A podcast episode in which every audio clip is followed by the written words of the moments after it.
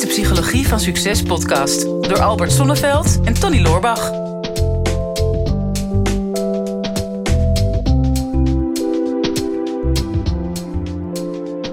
Tony, als ik nou deze podcast aftrap, ben ik nou dan een dader, een slachtoffer of ben ik misschien wel een eh, redder? Nou, trappen, dat heeft wel heel erg volgens mij te maken met de dader, hè, toch? Nou, ik, ik wist geen opening, dus je bent mijn, uh, mijn redder. Maar ik, je kan het ook zien als het slachtoffer. Ja, ja, ja, want ja, dit zijn wel de drie rollen die uh, voorkomen in de drama-driehoek. En volgens mij hebben we daar een vraag over gekregen. We krijgen ja. altijd wel hele leuke vragen. Ik hoop niet dat dit een drama wordt. De drama-driehoek. Ja, ik, ik, ik, ik kende dat helemaal niet. Nee? Ik heb, nee, ik heb het echt volgens mij vorige maand of zo toevallig ergens gelezen. En nu komt daar een vraag over binnen. Ja. Synchroniciteit, denk ja, ik. Nou ja, dat. En uh, ik denk dat als je het eenmaal herkent... dat je vast en zeker wel ervaring hebt gehad... waar je er echt vol in gezeten hebt in die drama driehoek. Denk je dat ik zo'n drama queen ben? Ik ken mij een tijdje. Ja, ja vast, vast wel. Ja. Um, ja, vraag van Marloes. Oh. Zij zegt, uh, hoi, ik zou een aflevering over de drama-driehoek heel interessant vinden. Hoe herken je het? Welke rol vervul je? Welke valkuilen zijn er? En vooral, hoe kom je eruit? Ja, dat is nog moeilijker, want dan moet het ook nog praktisch worden. Ja.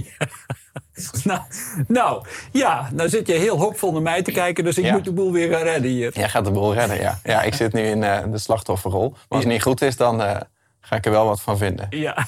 Ja, nou ja, ik denk, ik, ik weet niet. Uh, ik vind het eigenlijk best wel bijzonder dat jij dat nog uh, niet eerder had uh, meegemaakt. Of tenminste nooit van had gehoord. Want um, ja, misschien ben ik een beetje beroepsgedeformeerd. En dat ik als psycholoog daar, nou ja, ik denk volgens mij 25 of 30 jaar geleden al mee te maken kreeg natuurlijk.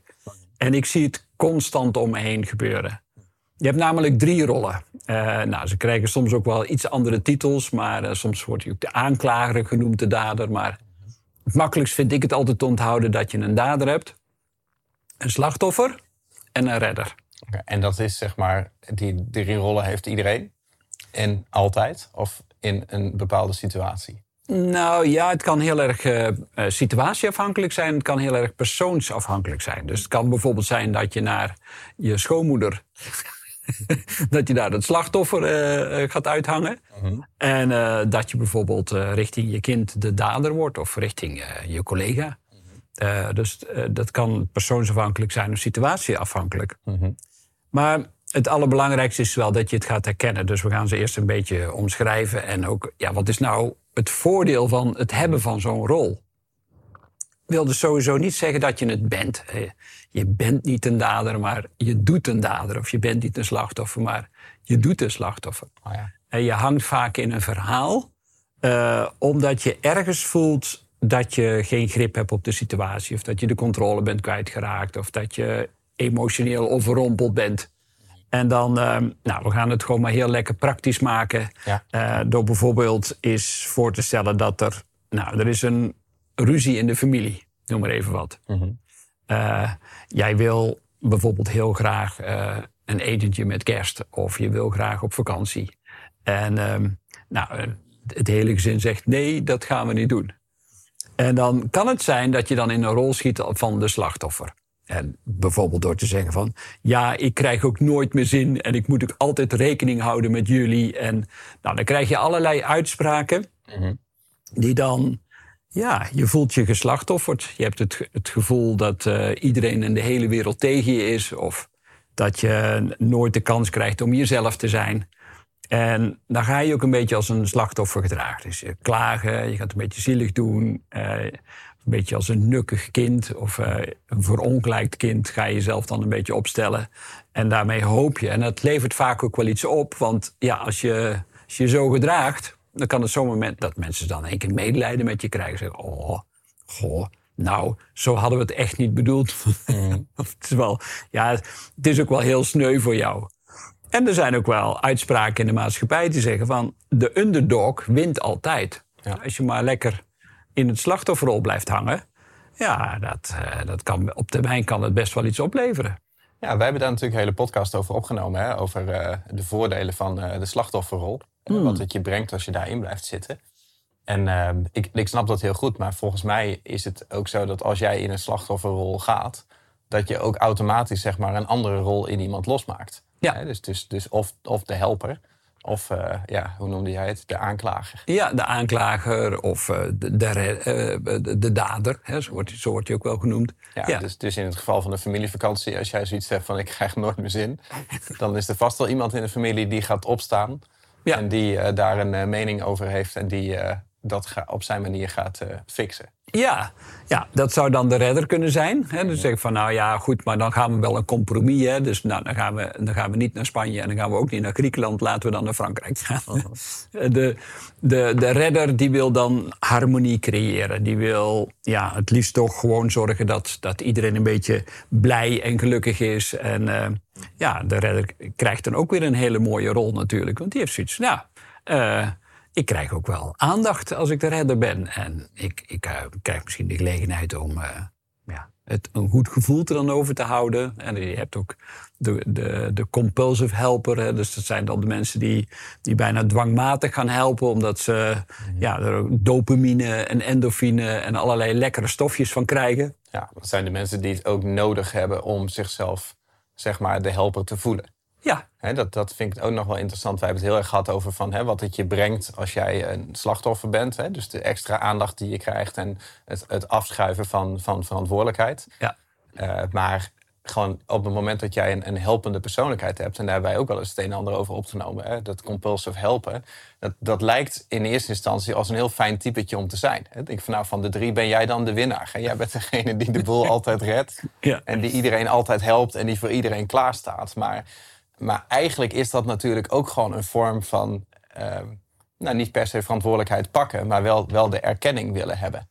dat je het echt nodig hebt dat mensen jou nodig hebben. Dat je het heerlijk vindt als mensen van jou afhankelijk zijn. dat je denkt van nou ja, ik help anderen, maar ik word, ik word niet geholpen. En dat maakt mij tot een hele fijne persoonlijkheid. Wat in de kern niet per se zo is voor alle andere mensen die jij helpt. Nee, Nee.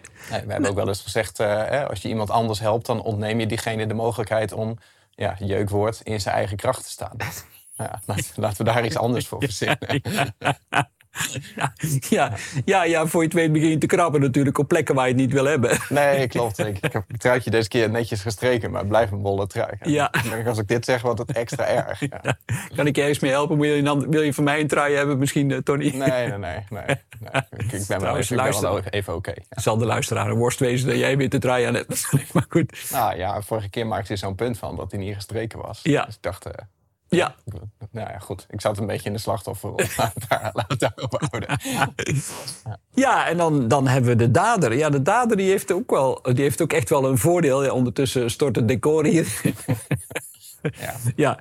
Nou ja, de dader die... Um, ja, die heeft echt een goed gevoel. Want die heeft het idee dat hij dan controle kan houden over de situatie. Hm. dus uh, bijvoorbeeld weer in het, in het geval van de vakantie. Ja, die, uh, die heeft gezegd van ja, maar ik vind het fijn, uh, jullie krijgen altijd je zin. Ik vind het nou wel eens fijn uh, dat ik het kan bepalen. Mm -hmm. He, want misschien is die dader wel opgeschoven vanuit een slachtofferrol. He, die gezegd heeft van ja, maar nu heb ik twintig jaar lang jullie zin gedaan... om op de camping te gaan zitten tegen mijn zin. En ik heb altijd bloedhekel gehad aan kamperen. Maar nu wil ik hoe dan ook een keer naar een, een cruise. En ik, uh, ik ga dat dus een beetje doorduwen nu ook. Uh, want ja, als ik dat niet doe, uh, dan krijg ik nooit meer zin. En dus die gaat dan met soms een beetje agressief of met heel veel daadkracht proberen om bijvoorbeeld de rest van die mensen te beïnvloeden. Het grappige zie je dus dat dat, dat voortdurend kan wisselen ook. dus dat je in eerste instantie het gevoel hebt van ja, ik doe al, anderen altijd een zin. Nou, dan ben je het slachtoffer. En dan vervolgens schiet je door naar de dader. Van nou, nou ben ik aan de beurt. Hè, dus dan ga je heel stellig zijn. Maar vaak ben je dan te stellig. En dan is de hele familie overstuur.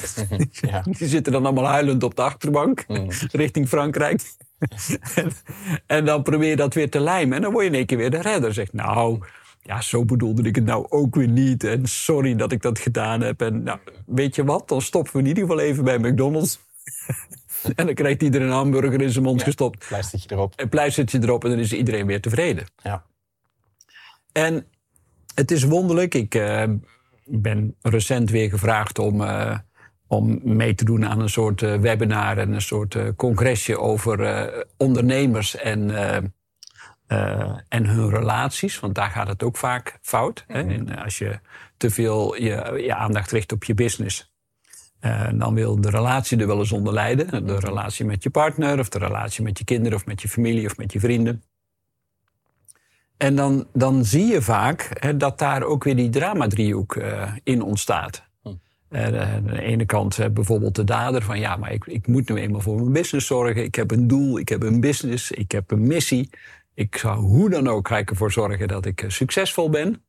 Nou ja, voor je het weet schiet de partner dan in de slachtoffer. Je bent nooit thuis.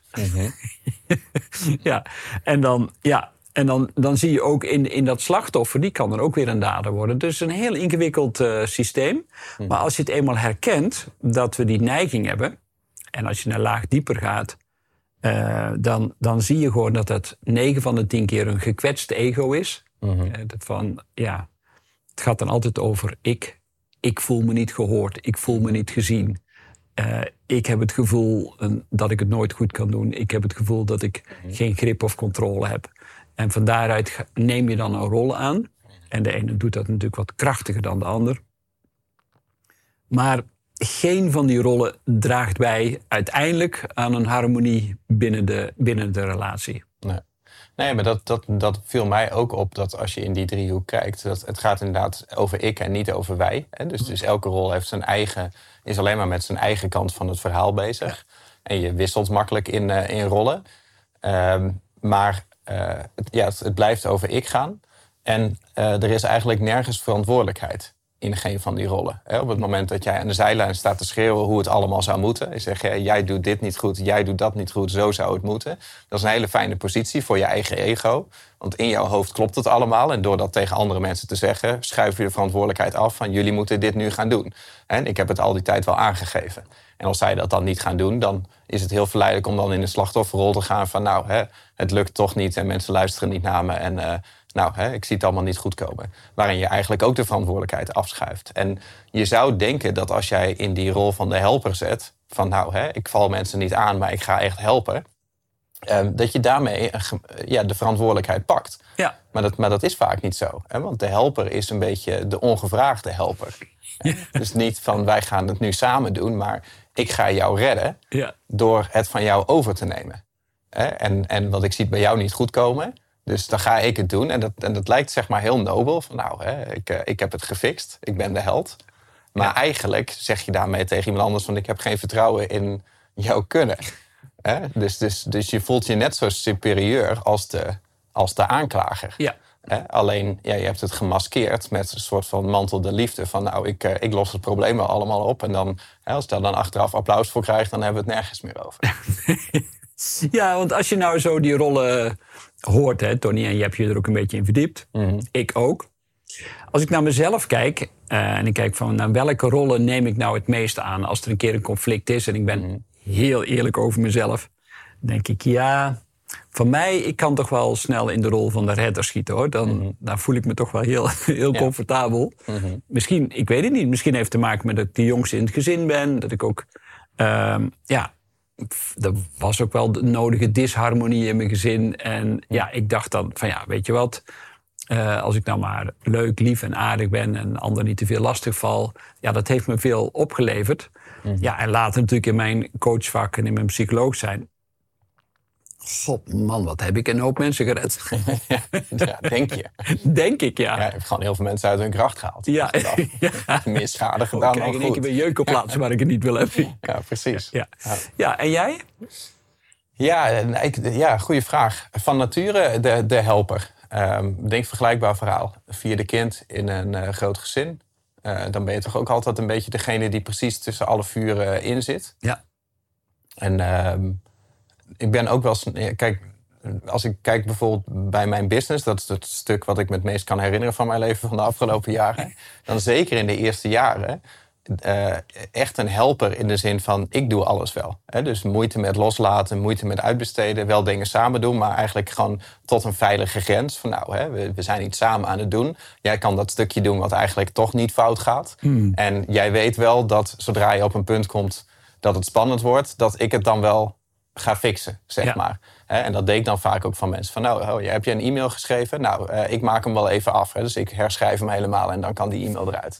Van nou, je hebt een website gebouwd. Nou, hè, dan maak ik de laatste 20% wel even af. Oftewel, ik neem het weer over en, en ik fix het. En dan heb je jezelf aangepraat dat je iets samen aan het doen bent. Maar eigenlijk is dat niet zo. Eh, want jij fixt het nog steeds voor, voor andere mensen. Ja.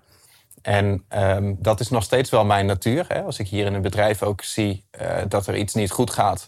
Of als we iets aan het opbouwen zijn. Hè? Wij zijn nu bijvoorbeeld een heel eh, marketingteam aan het bouwen. Nou, dat is voor mij nieuw. Ik heb marketing altijd alleen gedaan of met mijn compagnon. En nu gaan we dat dan met een team doen. Dus er komen dan mensen die moeten gaan doen wat ik altijd heb gedaan. En dat zijn nieuwe dingen. Ik merk dat ik heel snel weer in die helperrol schiet.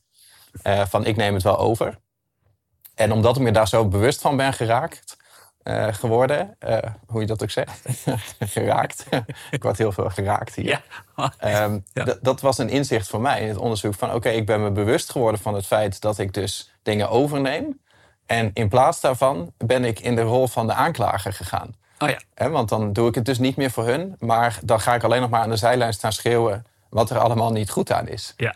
In plaats van dat ik eh, ga helpen om, dat, om, het, om het over te dragen. Hè, om, het, om het echt tot een gezamenlijke prestatie te maken. Dus ik merk, ik merk de laatste tijd, toen ik hierover na aan het denken was... Van ik, ik wissel nu echt heel snel in die rollen. Ik probeer die helper een beetje te vermijden... omdat ik dacht dat dat mijn zwakke punt was. En nu ga ik heel vaak van aanklager naar slachtoffer. En dat gebeurt echt meerdere malen Ja. per uur. Zeker als ik eh, op een afstandje zit. Hè, wij hebben dan een, een, een- een, systeem hè, waar we alle to-do-lijsten in, alle projecten. En dan we communiceren dan per taak. En dan komt er dan af en toe iets voorbij. Eh, Asana heet dat bij ons. En dan kan ik heel erg de aanklager zijn. Van dan geef ik allemaal aan van ja, dit is niet goed en dat is niet goed. En die bewoordingen worden ook redelijk streng. Ehm, en als het dan niet meteen goed komt, of ik krijg daar geen kloppend antwoord op, dan trek ik met ook meteen mijn handen ervan af. Dan denk ik, ja, laat maar joh. Ja, zie je, je het ermee. lukt toch niet. Ja, ja, er wordt luisteren toch niet naar Nee, ja, dan zit je weer in de slachtoffer. Ja, ik heb het al zo vaak gezegd, snappen ze het nou nog niet? Dus, dus ik keur het dan af, maar ik help niet om het, om het beter te maken. Dat is even heel zwart-wit, hè, want Hmm. ik, ik, ik werk hier veel aan. En dit is echt een actueel onderwerp ook hier. Ja. Waar ik het toevallig laatst met een paar mensen over heb gehad. Van nou, ik zou eens proberen om weer hè, op te gaan bouwen. Dus ik vond wel, ik, ik ben me er heel bewust van, maar ik wist niet dat dit zo heette. Nee. De drama driehoek. Dus ik Nee. vind het wel fascinerend. Heerlijk. Nou ja, dan heb je toch gewoon weer een, le- een, een lekkere term erbij. En eh, als je hem rond gaat strooien, dan gaan mensen dat ook herkennen. Want Ja. daar begint het volgens mij wel mee. Als je kijkt van ja, hoe, hoe kom ik daar dan uit, uit zo'n drama-driehoek? En trouwens, ja, wij gebruiken een beetje de termen dader en aanklager. gebruiken een beetje door elkaar heen. Maar we hebben Ja. zo intelligent luister- en kijkpubliek. Die snappen dat Ja, wel. ik snap het heus wel. Ja. En als ze daar moeilijk over gaan doen of ze gaan comments leveren op eh, deze podcast. Mhm. Dan ben ik benieuwd in welke rol dat ik schiet. nou, ik merk wel dat eh, niet alleen per persoon, maar ook per situatie, dat ik ook wel daarin in rol kan wisselen hoor. Ik merk dat ik zakelijk gezien, zeker binnen mijn eigen bedrijf, zit ik ook veel meer in die dader of die aanklager. Daar, eh, oh man, als iets dat niet gaat zoals ik het wil. Oh, dan kan ik er echt gewoon vol tegenaan eh gaan en, en echt heel directief gaan aansturen ook. Ja, maar jij zal dan ook gemerkt hebben dat of je nou een aanklager bent of een, of een redder, dat beide eh, dezelfde, hetzelfde resultaat geeft. Namelijk niet het resultaat wat jij wil hebben. Exact. Omdat je met beide rollen iemand anders een soort van een aangeleerde hulpeloosheid geeft. Ja. Dat is ook fascinerend. Als je daar ooit een keer naar gaat zoeken, naar ja, learned helplessness Ja. of aangeleerde hulpeloosheid, hoe dat, hoe dat ontstaat. Daar gaan waarschijnlijk ook zoveel kwartjes bij jezelf vallen van de stress die jij van andere mensen ervaart, dat zij het niet goed genoeg doen. Of laten we het maar even zo zwart-wit zeggen. Ja. Dat dat vaak niet hun schuld is, maar jouw schuld. uiteindelijk, uiteindelijk wel. Hè. Dat- ja, ja. Nou, en dan begint het ook, denk ik, als je nou... Ik hoop dat alleen al door eh, dit toch wel zeer inspirerende gesprek weer, Tony... wat, doen we er toch weer goed, vind ik. dat, je, dat je voor jezelf, als je heel eerlijk bent, wel zegt... oké, maar ik heb de neiging op, in conflict situaties... Om, om in een van die rollen te schieten. Nou, zo denk, hè, als je kijkt van nou, als ik in de slachtofferrol schiet, ehm, wat ik al zei, je bent geen slachtoffer, maar je doet een slachtoffer. Het goede nieuws is, dan kun je het ook veranderen. Nou, een van de dingen die je dan doet als je regelmatig in de slachtofferrol schiet, is ga jezelf eens aanwennen om sowieso, wat ik dan noem, een mentale detox te doen. Wees nou eens heel eerlijk, ga je, ga je shit oplossen. Eh, ga je emoties uiten. Ehm, neem daar verantwoordelijkheid voor. Maar kruip niet in die slachtofferrol. Want uiteindelijk brengt het jou gewoon helemaal niks. Uh, ja, misschien op korte termijn wel. Op lange termijn word je er gewoon geen leuker en beter mens van. En dat vindt jouw omgeving ook. En op een gegeven moment gaan mensen je steeds meer mijden... als je je steeds maar als een slachtoffer opstelt. En, ja, meer mijden is wel gezellig. ja, ja, meer, ja, daar ben je wel van. ah ja, goed. Ja, als je het te veel hebt, dan wordt voor je twee been weer een slachtoffer natuurlijk. Ja, nou, ik, laten we de podcast niet te lang maken. Maar jij komt natuurlijk uit een gezin met, met heel veel dochters. Ja. Er zal vast af en toe wel een drama-driehoekje voorbij zijn gekomen. Ja. Dat is al niet aan jou gelegen. Nee, nee, nee, nee, nee. Daarom ben ik er ook expert in geworden inmiddels in die drama-driehoek. Ja, ja, ja. dat snap ik. En maar als je dat dan in ieder geval uh, zorgt dat je dat op orde krijgt, dat je niet in die slachtofferrol blijft hangen. Mm -hmm. En in die dader of in die aanklager, ja, dat is ook iets, dat levert je ook iets op, maar dat geeft je vaak een soort vals gevoel van controle of houvast. Nou ja, dat is natuurlijk één grote illusie, want ja, als je denkt uh, dat je alles onder controle hebt, ja, dan heb je het juist niet. Hè? Want de enige constant in het leven is dat alles verandert. Mm. En, en dat heb je niet allemaal onder controle. Dus dat, dat mag je los gaan laten. Dus Mm. wat je dan mag leren als je meer in die daderrol schiet, is ja, vooral wat jij ook zei: van hoe kan ik weer meer gaan connecten? Hoe kan ik weer meer Mm -hmm. in overleg dingen gaan doen, samen? Uh, blij worden van het plezier van samenwerken. Uh, ja, je mag erin ook ontspannen dat de dingen vaak vanzelf gaan op het moment dat je juist niet mee bemoeit. Uh, dan krijg je vaak meer uh, voor elkaar dan dat je voortdurend maar uh, probeert iets voor elkaar te krijgen. Want dan krijg je 9 van de 10 keer precies datgene wat je niet wil hebben. Mm -hmm. Dus op het moment dat je dat meer gaat realiseren, dan kun je ook wat uit die daderrol stappen. Ja, ja en de... meer, een, meer een bouwer. Ja, ja. Nou, dan ga je ja, gewoon structureel bouwen. En ja, daders zijn vaak ook super ongeduldig, eh, is me op, opgevallen. Hè? Dus die aanklagers, die, het moet en het zal op mijn manier. Ja, kansloos. Hè? Want je, je bent niet alleen op deze planeet. Het is vaak ook heel egoïstisch om te denken van, uh, dat het al alleen maar op jouw manier kan. Nou, als je daar wat meer van los kan schakelen, dan kom je wat uit die daderrol. Ja, en dan hebben we natuurlijk de redder. Uh, en daar heb je in het begin al heel wat waardevolle dingen over gezegd. Namelijk, ja, je ontneemt juist de ander de mogelijkheid om in zijn eigen kracht te gaan staan. Mm -hmm. Dan heb je ja, toch weer. Ja, in zijn eigen, eigen potentie en mogelijkheden en kwaliteiten en talenten. Nou, dan ja. we het een beetje, een beetje uitgebouwd. Ja, dat is beter. Ja. ja. Maar ja, het geeft me ook op zich wel een goed gevoel om, om, om gewoon anderen bij te staan in hun uitdagingen. Dus maar als ik dat nou wat meer op een coachende manier ga doen... in plaats van een belerende manier... Mhm. eh, of vanuit de manier dat ik er toch nog een soort van autoriteit uit haal... van kijk, mij is het allemaal weten... en ik, en ik kan wel zorgen dat het goed met je gaat.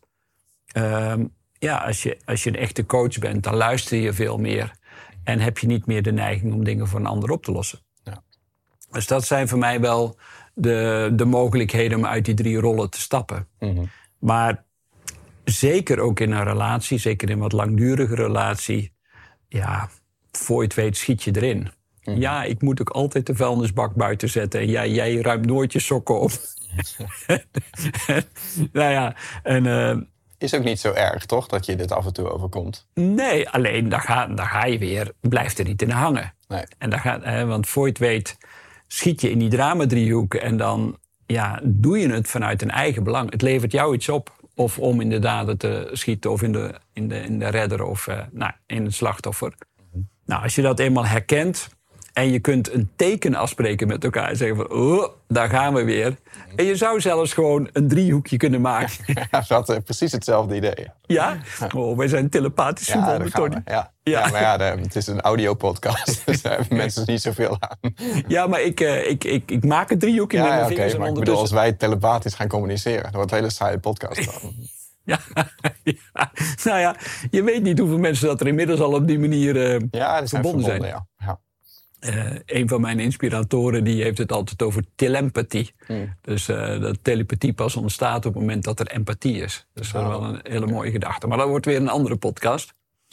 Dus ja, uh, je spreekt een signaal af met elkaar, je, je glimlacht. ja, en dan op het moment dat je dat bij jezelf herkent... ja, het mooiste is dan dat je het gaat relativeren. Heb ik het nog wel nodig op deze manier om nog in die rol te schieten? En hoe zouden we dat op een andere manier kunnen doen? En als je dan nog verder wil gaan, dan zit er altijd een vorm van kwetsing onder bij jezelf. Er is iets wat jou geraakt heeft, iets wat je dan nog niet hebt opgelost voor jezelf, iets wat nog vanuit je verleden komt. Ja, en weer heel eerlijk, van ja, goh, dit raakt me omdat ik zelf daar nog pijn op zit, verdriet op heb zitten, boosheid op heb zitten. Mhm. En ja, alleen al het te benoemen is vaak al voldoende om de lading eraf te halen. Ja. ik denk dat het sowieso nuttig is om voor jezelf te weten van hè, ehm, de meeste mensen zullen de afweging maken zoals wij ook hebben gedaan van hè, welke van de drie rollen komt jou natuurlijk aan.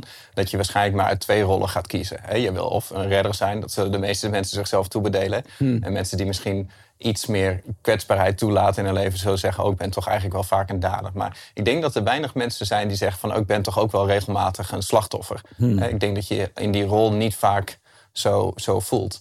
En, en dat, dat is al interessant om van jezelf te onderzoeken. Van nou, hè, in, wat zijn nou de situaties in mijn leven die echt impact maken op mijn leven? Want hmm. hè, dat je dan een keer met het vuilnis buiten zet met elkaar in conflict raakt. Dat heeft misschien niet zo'n grote impact op je leven als dat jij op je werk met je naaste collega uh, ergens naartoe werkt en dat je constant in die driehoek raakt met z'n tweeën. Ja. Dus, dus ik zou zeg maar proberen om het niet te fixen voor je hele leven. Hmm. Want dan wordt, wordt, kennis echt een vloek. Hè? Als jij s'avonds bij het vuilnis ineens moet gaan denken over hoe werkte die drama-driehoek ook alweer. En je zit dan, ja, volgens mij wordt het daar allemaal een beetje abstract van in het leven. En dat je met dat soort kennis rondloopt, zodra je die kennis hebt, dan kan je bijna niet meer herinneren hoe het was om die kennis niet te hebben. Hmm. Ik wist dit bijvoorbeeld niet, nu weet ik het. Nu ga ik het herkennen. Maar dan ga ik het waarschijnlijk ook zeg maar, theoretisch proberen op te lossen in mijn hoofd. Of iemand meetrekken die helemaal niet weet wat een drama-driehoek is.